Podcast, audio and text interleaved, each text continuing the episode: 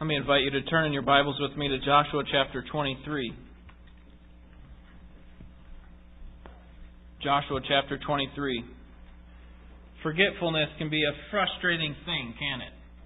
The first car I owned was, uh, I think I was 19 or 20 years old. It was a 1986 black Dodge Omni with four doors, and it needed a little bit of work.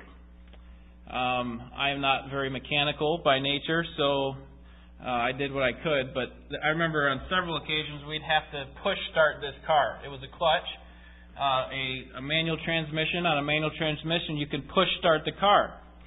And uh, so, because the engine wouldn't turn over, my brother and I would have to do that. Now, I usually took my natural, normal position in the front seat of the car since I was the older brother. My younger brother, he had to do the pushing. So we would get in the car and we'd, we'd push this down the road, and usually it would start right up after you pop the clutch. Well, I remember this one time we just had a real bear of a time trying to get this thing to start, and it would not start. My brother was uh, so frustrated because we had gone up and down our block about three or four times, and we could not get this thing to start. And he was he was uh, he was beside himself. He comes up to the front window and he says, "Jacob, do you have the key turned on?" And I looked at him and I said, "Scott, of course I have the Oh. Yeah, I uh yeah, I have it on. Yeah, it's on now. I didn't tell him, but it was on now. And let's try that one more time. I think we're going to be fine, Scott. So he pushed it again. Sure enough, it started right up. And uh, forgetfulness can be a very frustrating thing. But you know, forgetfulness is in that situation was because simply my my ignorance, my foolishness. But there are other times when forgetfulness can be a lot more dangerous. Like the time when uh, Billy Graham, famous evangelist back in the late 50s, was holding a revival uh, service out in, in California, Los Angeles, I believe. And his his sister-in-law and brother-in-law came out to to um, to visit him. And they came and they talked, they chatted, they exchanged greetings, they asked how things were going. And in their conversation, in their preliminary talk of uh, chatting and whatever, uh, Billy Graham asks his sister in law, Who is this young child that you're holding? Who is this? What's her name? Where, who does she belong to? And his sister in law said, Billy, this is yours. This is your daughter, Anne. He, he didn't recognize that because he had been so busy with all the things that he barely even got to see his daughter grow up. So forgetfulness can be even more dangerous than simply uh, an ignorance. It can also happen because of simply because we're too busy. We're too busy with all the things that are going on in life that we forget. But you know, forgetfulness can be even more dangerous than forgetting your daughter um, there was a lady by the name of um, Margaret Poole. She was 62 years, old, 62 years old, a retired school secretary in England, and she was suffering from lung cancer. And so she underwent an operation at Leighton Hospital there in England. And in 1999, the doctor went to drain fluid from her right lung. That was where she had the cancer. But instead of putting the needle into her right lung, he put it into her left lung. And before he, before uh, he realized, uh, or until he realized that, it actually caused a lot of damage. And few hours later, Margaret Poole died of a heart attack. So forgetfulness can be even more deadly, more dangerous than simply forgetting who our child is. It can be deadly. But this passage here in Joshua chapter 23 shows us that our failure to remember what God has done and what He has commanded us to do can even have worse effects than the loss of someone's life. It can actually affect our relationship with God. Now, Christian, the Christian life is not rocket science. You don't need a degree to become a Christian. It just requires a steady faithfulness to God. It requires that we remember what He has done for us and what He's told us to do and then simply following after him. It doesn't require a great deal of energy or, or doesn't require a great deal of thought in, under, in order to understand that. But that can be difficult. We, we often forget. Our, by our very nature, we are forgetful people.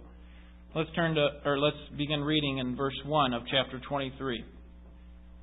Now it came about after many days when the Lord had given rest to Israel from all their enemies on every side, and Joshua was old, advanced in years. That Joshua called for all Israel, for their elders, and their heads, and their judges, and their officers, and said to them, I am old, advanced in years, and you have seen all that the Lord your God has done to all the, these nations because of you. For the Lord your God is he who has been fighting for you. See, I have apportioned to you these nations which remain as an inheritance to your tribes, with all the nations which I have cut off from the Jordan even to the great sea toward the setting of the sun. The Lord your God, He will thrust them out before you and drive them before you, and you will possess their land, just as the Lord your God promised you. Be very firm then to keep and do all that is written in the book of the law of Moses, so that you may not turn aside from it to the right or to the left so that you will not associate with these nations, these which remain among you, or mention the name of their gods, or make anyone swear by them, or serve them, or bow down to them. You are to cling to the Lord your God, as you have done to this day. For the Lord has driven out great and strong nations from before you. As for you, no man has stood before you to this day. One of your men puts to flight a thousand. For the Lord your God is he who fights for you, just as he has promised. So take diligent heed to yourselves to love your, the Lord your God. For if you ever go back and cling to the rest of these nations, these which remain among you, and intermarry with them, so that you associate with them, and they with you, know with certainty that the Lord your God will not continue to drive these nations out from before you. But they will be a snare and a trap to you, and a whip on your sides, and thorns in your eyes, until you perish from off this good land which the Lord your God has given you. Now behold, today I am going the way of all the earth, and you know in all your hearts and in all your souls that not one word of all the good words which the Lord your God spoke concerning you has failed. All have been fulfilled for you, not one of them has failed.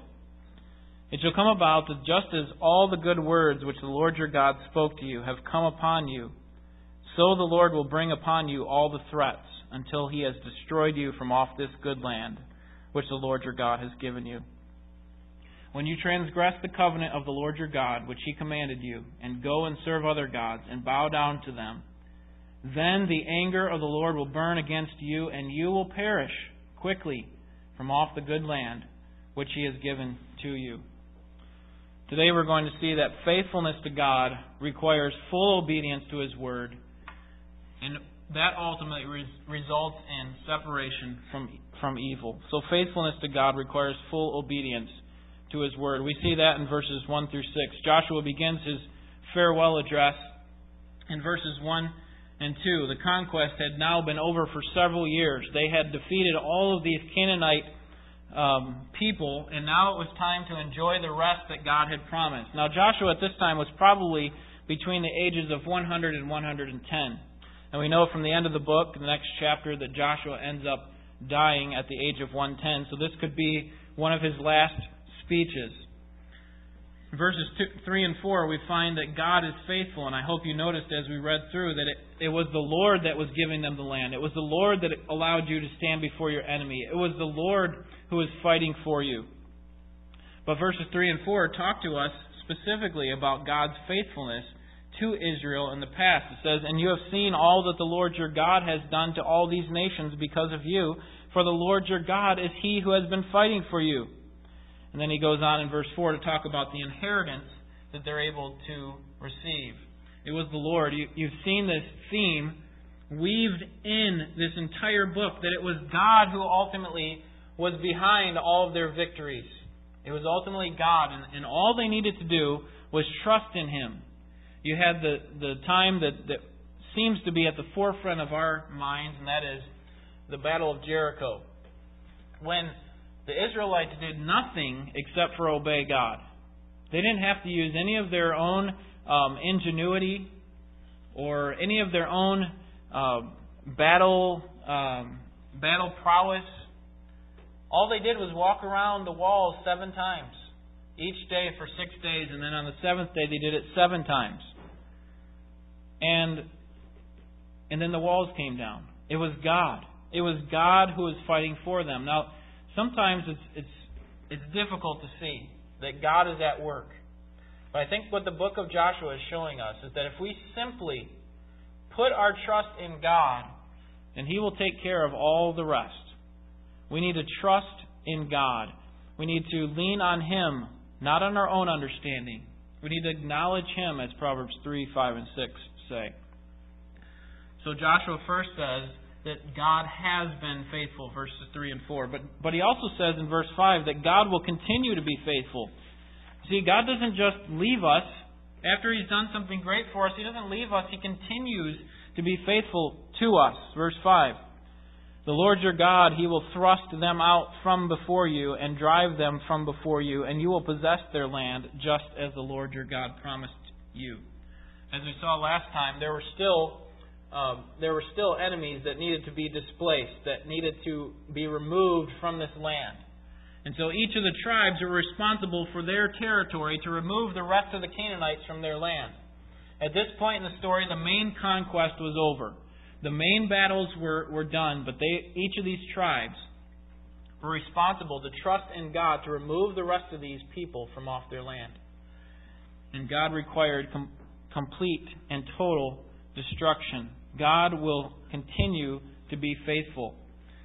So, what is it that Israel was supposed to do in return? Look at the first part of verse 6. Be very firm then to keep and do all that is written in the book of the law of Moses. Faithfulness to God requires that we simply obey Him. It requires our simple obedience. And so that's what Joshua is talking about in the first part. He said, Listen, God has been faithful to you. God will be faithful to you. So your responsibility, verse 6, is simply to obey Him. Simply to trust in Him. That's all it is. Sometimes we overcomplicate overcomplicate things in our in our life. And we try to do all these special things. We try to have all these magic formulas to take care of all of our problems. And God says it just comes down to one simple thing be very firm to keep all that is written in the book of the law of Moses. For them, their Bible, that was it. The first five books of the Bible, that was their Bible at that time. For us, we have God's completed Word of God, Word from Him. We have His completed Word in our possession. And so God is simply saying to us, don't overcomplicate it. Simply obey. What have I told you to do? What have I told you to do? What, who are you supposed to be trusting in yourself? Are you going to solve all the problems? Or are you going to trust me? That's what God is calling us to do. So, in the last part of this chapter, we, we move to how that happens or what it results in. And that is that faithfulness to God requires complete separation from evil. We'll see how this is played out. When we obey God, what that ultimately means, what that ultimately results in is that we are separated from evil. Now, for Joshua and Israel, it meant that they were going to um, not allow these Canaanite people to infiltrate or become their vices. They would not allow their gods to come into their camp. And the reason that we, we must obey is, is that we, we need to keep from evil. Look at verse 6 again, because I want to show you the connection there between our obedience and our removal from evil, our, our withdrawal from evil. Verse 6 Be very firm then to keep and do all that is written in the book of the law of Moses. That's the obedience part. So that, why do we need to obey God? So that you may not turn aside from it to the right hand or to the left, so that you will not associate with these nations. And he goes on and he finishes at the end of verse 7 by saying, And they will not bow down to their gods. That is why we need to obey, because if we do not, evil will become a part of our lives. So it requires that we are faithful to God, that we are obedient to Him. So the first thing that we're going to see is that obedience to God requires separation from idols or separation from evil. And we see that in verses 6 and 7 most clearly, as we just read. But I want you to notice in verse 7 the digression that takes place. Okay? First of all, in verse 6, if you don't obey God, then you'll turn from it. At the end, it says you'll turn from it to the right or to the left. But notice what also will happen next. You, so that you will not associate with these nations. Okay? It becomes an association where you're just doing things with them. It's not a big deal. But then look what happens next. Or mention the name of their gods. Now you start talking with them about their gods, about their idols, about what works for them and their religion. And then make someone swear by their name. And then and then serve their gods. And then finally that you bow down to them. It starts out with a simple disobedience to what God has commanded us to do, which ultimately leads to a bowing down to their gods. It's because it's, it's a gradual process. We start over here with just, you know, God said to do this, but I don't fully agree with that. I'm not going to do that. so now all of a sudden we're associating ourselves with false teaching that is in the world, with evil things that are going on. We're, we're just simply allowing them into our lives. And the next step is that we're now we're talking about these things that we used to find reprehensible. Now we're talking about them. And then we're making other people swear by their names. We're, we're being so concerned about them that we're thinking that they are the authority, that their gods are more important than our God, that their gods can even stand up against our God. And the next thing we know, we're serving them and we're bowing down to them. Now you say, well, I've never bowed down to an idol in my life. I have no physical thing that I've ever bowed down to. But idols can be a lot more subtle than simply something that, that's put on our mantle. Uh, a, a Buddha or some other false idol. Idols are simply things that come in front of God. They take first place over God. What is it that is the idol in your life? What is it that you are putting in front of God? That is what you're bowing down to ultimately. That is what you are bowing the knee to. What is it that you spend most of the time, your time doing? What is it that you do not complain about going after? That very well could be your idol if you're putting it in front of what God has commanded for you. And Israel throughout its history was not very good at separating from idols, were they? In fact, in Judges chapter 2, which is chronologically after this, they end up giving in to these false gods because they allowed these foreigners to associate with them. They give in to them, and in Judges chapter 2, verses 10 through 19, we find that Israel is now worshiping these false gods. These false gods, these idols, were also the cause of Solomon's downfall during uh, the split of the kingdom. It was the cause of the fall of the northern kingdom of Israel. It was the cause of the fall of the southern kingdom of Judah. It was also a problem in the post-exilic period when they were when they should have learned their lesson that they should not be bowing down to these gods. And yet it started with a simple disobedience of what God had commanded them to do. Turn with me to Psalm chapter 106 because I want to show you a little bit of a summary of Israel and how they abandoned the God that they should have loved and served with all their hearts.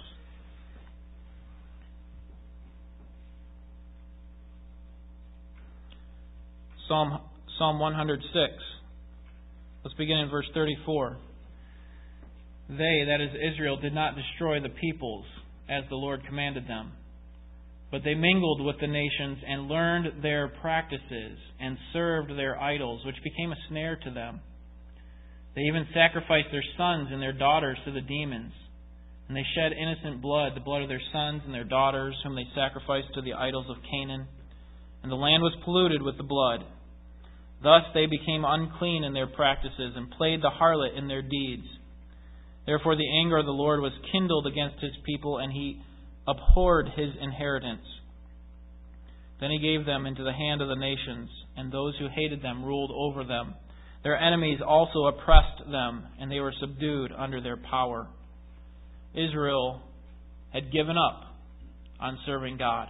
And you find throughout the book of Judges that they had a long periods of time, sometimes 40 years, where they would be away from God.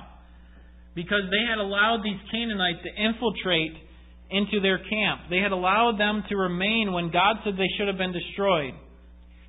Turn back to Joshua chapter 23. Because I want to show you the consequences of taking this first step of obedience. The consequences of taking this first step of obedience are found in verses 12 and 13. Joshua says to them, For if you ever go back and cling to the rest of these nations, these which remain among you, and intermarry with them, so that you associate with them and they with you, know with certainty that the Lord your God will not continue to drive these nations out from before you. But they will be a snare and a trap to you, and a whip on your sides, and thorn in your eyes, until, until you perish from off this good land which the Lord has given, to, given you. The first step of obedience of disobedience is found in verse 12, and that is that they begin to associate with these false gods. They begin to intermarry with them. That's the natural next step. Now, Joshua is not saying that we should not intermarry with people outside of our race or our ethnicity. Notice verse 12. For, for if you ever go back and cling to the rest of these nations, these which remain among you, and intermarry with them, so that you associate with them and they with you. The problem with them was not their race. Okay, God did set apart Israel as a special race, a special people. But the problem was not their race. The problem was their lack of faithfulness to God.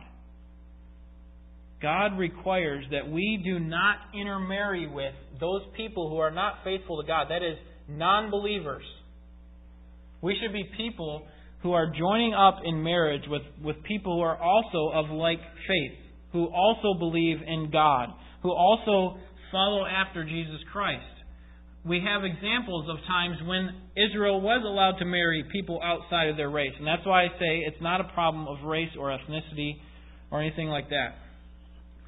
Uh, Ruth, you're familiar with her. She was a Moabitess woman. And she married Boaz, an Israelite. Now, God had no problem with this. You know why? Because Ruth was a, a woman who was set apart to God. She was faithful to God. And so ultimately, intermarriage among other races is not a problem. The problem is when it comes to intermarriage of other religions, we could say, other faiths, people who do not believe the scriptures, people who do not believe Jesus, the Jesus Christ that is taught in the Bible. It's a matter of faithfulness. But the concept, so the first step is associating with them, and then what ends up happening is you start intermarrying with them. Solomon knew this very well. You remember Solomon? He, he had all these wives, and at the end of his life, a guy who should have been wise and and understanding of what God desired of him, at the end of his life, we find that Solomon was sacrificing or setting up altars to Shemash and uh, to other false gods because he was trying to appease his wives. You see, once you get into that type of relationship, it becomes very difficult to serve God. But that doesn't mean it's impo- it is impossible. God is gracious, and uh, at times He allows those who are unsaved in a relationship when there's a mixed marriage in the sense of faithfulness to God. He allows for the other spouse to be married. But our responsibility is simply to follow after God. Our responsibility is to be obedient to Him. Notice the consequence in verse 13. Know with certainty that the Lord your God will not continue to drive these nations out, but they will be a snare and a trap to you, and a whip on your sides, and thorns in your eyes. The nature of a trap is that it, it lures us in with something that's enticing, but it all, always results in something of detrimental consequences. And the lure here is that those pagan practices seem to be something that is pleasurable, something that I would like to enjoy.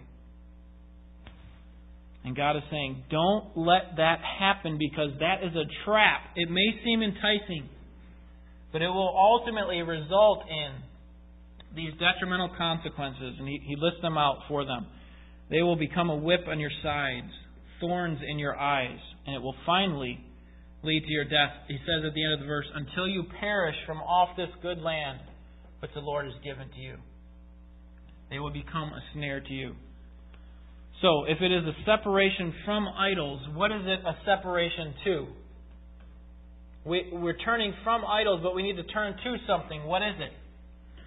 I believe verses 8 through 11 and verses 14 through 16 help us to see that it is a separation from idols, but it is a separation to God.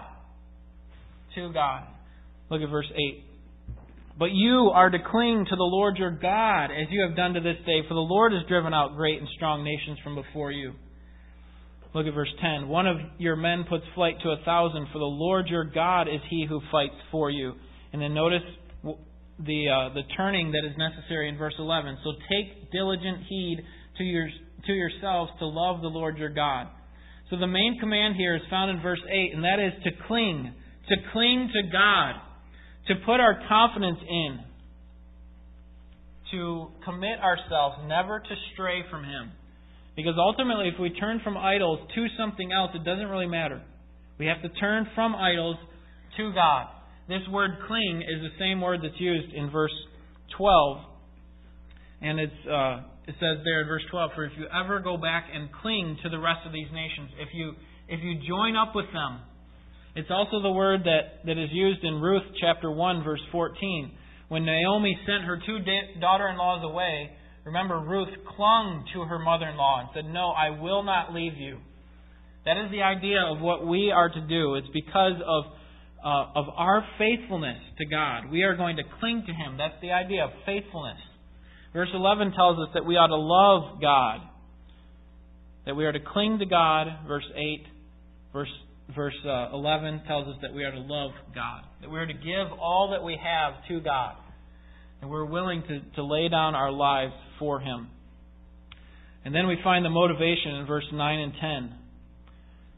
Verses 9 and 10 and 14 show us the motivation, the first motivation, that is that God's, God is faithful. God has promised to be faithful. Look at verse 9. For the Lord your God has driven out great nations and strong nations from before you. So if we were to look at verse 8, it says, Cling to God. And then we could ask the question of verse 8, why? Why, Joshua, should we cling to God? Verse 9 tells us, Because God has been faithful to you. God has been faithful. Verse 10 says, You put to flight ten, a thousand people, but it's because the Lord's been fighting for you. You see, God's faithful to you. Verse 14 Now behold, today I am going the way of all the earth, and you know in all your hearts and in all your souls that not one word of all the good words which the Lord your God spoke concerning you has failed. That is, God has not failed you. And then he concludes, All have been fulfilled for you, not one of them has failed. There's not even one time when God was unfaithful to you. That is our motivation to serve Him. Why should we be faithful to God? Because He has been faithful to us, and He never is unfaithful. He never takes a break from being faithful to us. He never goes on vacation and says, I don't want to be faithful to these people anymore. He's always faithful. That is our first motivation. When we when we read this in verse 10, this one of your men puts to flight a thousand, we understand that that numbers or odds do not matter in the face of God. It doesn't matter how difficult our enemy is. We know this from Leviticus chapter 26, verses 7 and 8. It says, Five will chase a hundred, a hundred will chase ten thousand.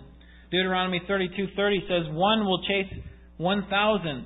You remember the story of Jonathan and his armor bearer who went up against these 20 Philistines. They were outnumbered. They should have been destroyed, but it was because that God was on their side.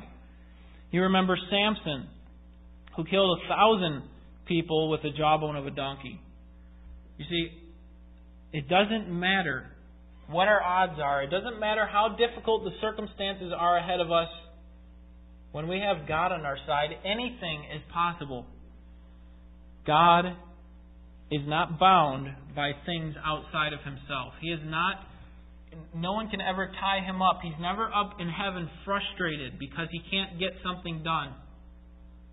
God's power is limitless. And that is what he's telling these people here in Israel. He's saying, listen, I have been faithful to you. I have destroyed all of these nations before you.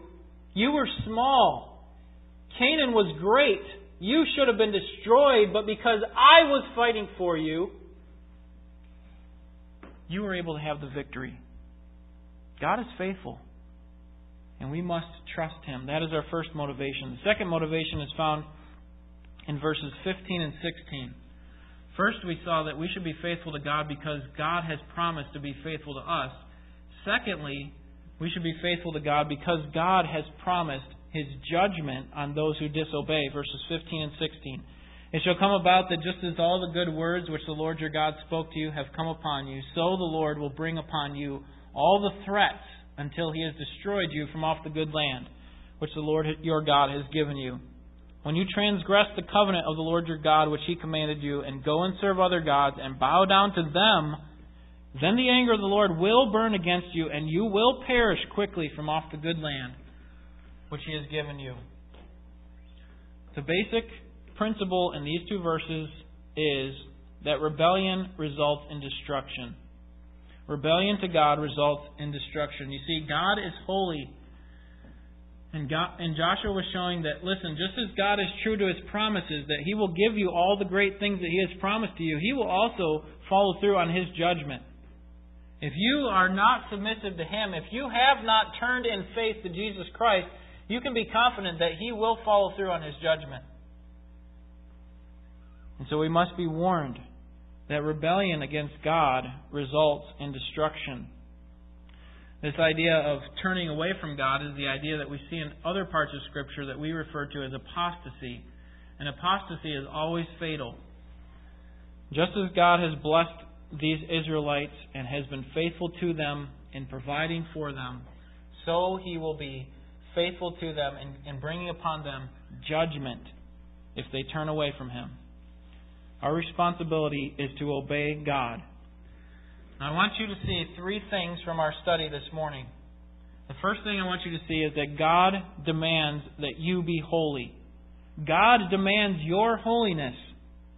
Isn't it interesting that Joshua does not say, you know, there's a lot of good things in this land, and, you know, although they may not be things that God wants for you, you can participate in them as long as you do it in moderation. Joshua doesn't say that. He says, no, Follow all that Moses has commanded you to do, all that is in the book of the law of Moses. God requires that we follow him in everything. Sometimes we think that God is up in heaven trying to figure out a way to make us happy in a temporal sense, in a short term sense. But God is not trying to make you ha- happy ultimately. God is trying to make you holy. And as you allow Him to do that, as you allow the Spirit to work through the Word to change your life more into the image of Christ, you will be ultimately joyful, and we could say even happy. But do you realize that sometimes in life, we may be looking at our circumstances, and in the short term, it does not feel like happiness.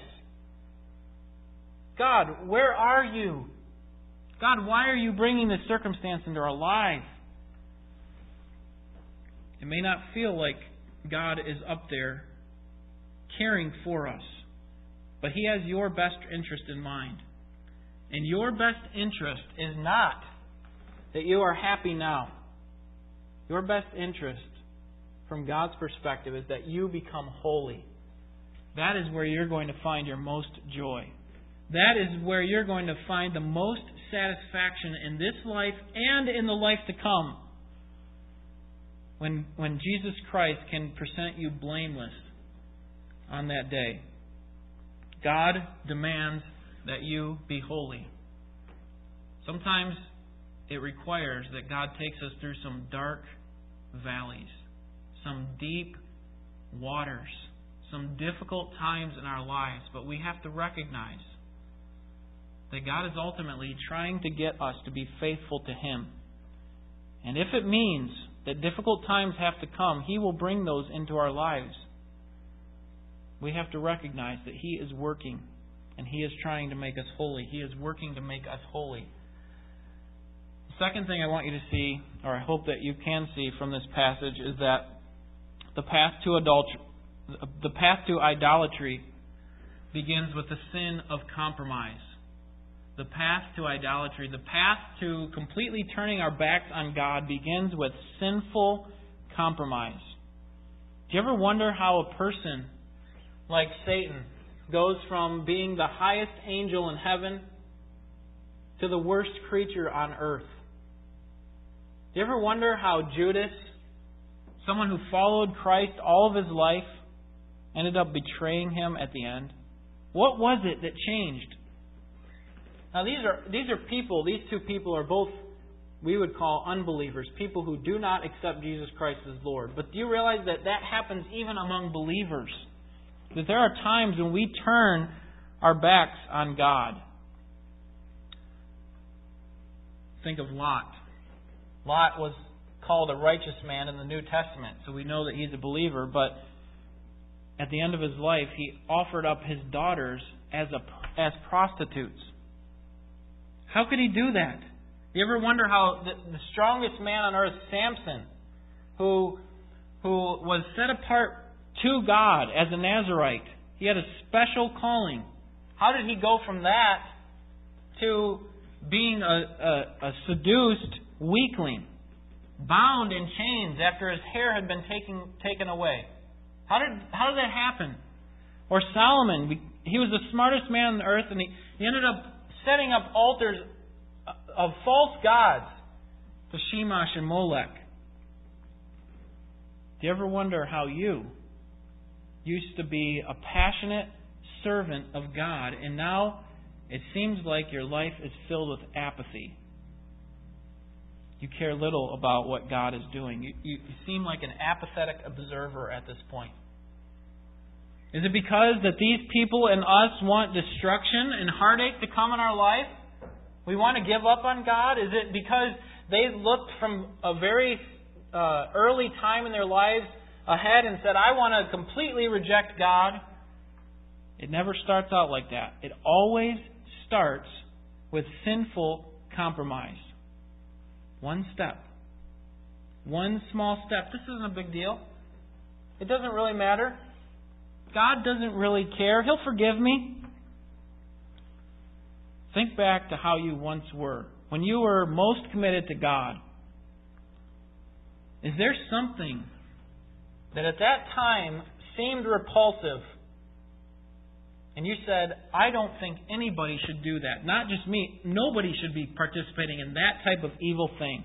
Was there a time you were like that? Now think about now. Are you in a position where you're actually doing something that before you would have been abhorred at. How did that happen? How did that shift take place? That now not only are you condoning it, allowing it in other people, but you're actually participating in it yourself. The way that that happens is by one small step of disobedience. It starts with one. So we have to recognize that idolatry begins with one small step of sinful compromise. That is how it happened with Israel. At this point in their history that we're reading about, they have been faithful to God. In fact, we'll find out next week that throughout their lives, throughout the lives of all these leaders and Joshua, they remained faithful to God. But when the next generation came, they started this small step towards idolatry. It starts in our lives the same way. Number three, the way to avoid sinful compromise is simply by obeying the Lord. The way in which we separate from sin, we could say in verses 6 and 7, is to cling to the Lord. Look at verse 6. Be very firm then to keep and do all that is written in the book of the law. Verse 7 so that you will not associate with these nations, these which remain among you. So, how is it, Joshua, that we avoid or that we, we stay away from these associations, that we don't end up bowing down to them? He tells us in verse 6 obey. It begins with obedience. You ever think about David, who, who started out as this little shepherd boy that seemed like nothing and became one of the greatest followers of God, or Paul, who was a persecutor of the church? went on to become perhaps the greatest Christian to ever live, or Abraham, or Moses, or Joshua, or Ruth, or Matthew, or John, or Peter? How did they become the greatest servants of God that we know about? It ultimately is because of the grace of God, but we could say that it happens through their simple obedience. Just like the step towards idolatry begins with one step, so does the step towards following God and being a servant of God. It begins with one step. I'm going to obey. I'm not going to give in to the cares of this world or the desires that I think are best or that will make me most happy. I'm going to follow God. I'm going to trust Him. Are you in the place that God wants you to be spiritually? Are you fully committed to giving God everything? Or is there something in this world that you are still clinging on to? That you are not willing to let go? Yes, I'll take God, but, but I have to hold on to these other things. God doesn't accept that type of worship or that type of obedience. He expects and demands full obedience. And you will find no greater joy in this life when you give up the idols of your heart and follow after God. There will be no greater joy in this life or in the life to come than when we are serving the God who doubly owns us. He owns us once because He created us, and He owns us twice because He redeemed us. And He is deserving of our worship. He is deserving of our eradication, our putting away of evil things. He is a great God, and He deserves to be served. No other God is worthy of our devotion. God says in Isaiah, I am God, and there is no other. There is no other. I am the true and living God. Faithfulness to God requires complete obedience and separation from evil. If God has already done that work of salvation in you, then I am primarily talking to you this morning. But maybe you're here and you don't know for sure whether or not you have a right relationship with God. Maybe you're not sure if you have been saved, if, if you could stand before God and be accepted into His heaven. Because you don't know if you've done enough things. If you need someone to explain to you how can you can be sure about your salvation, about your standing before God.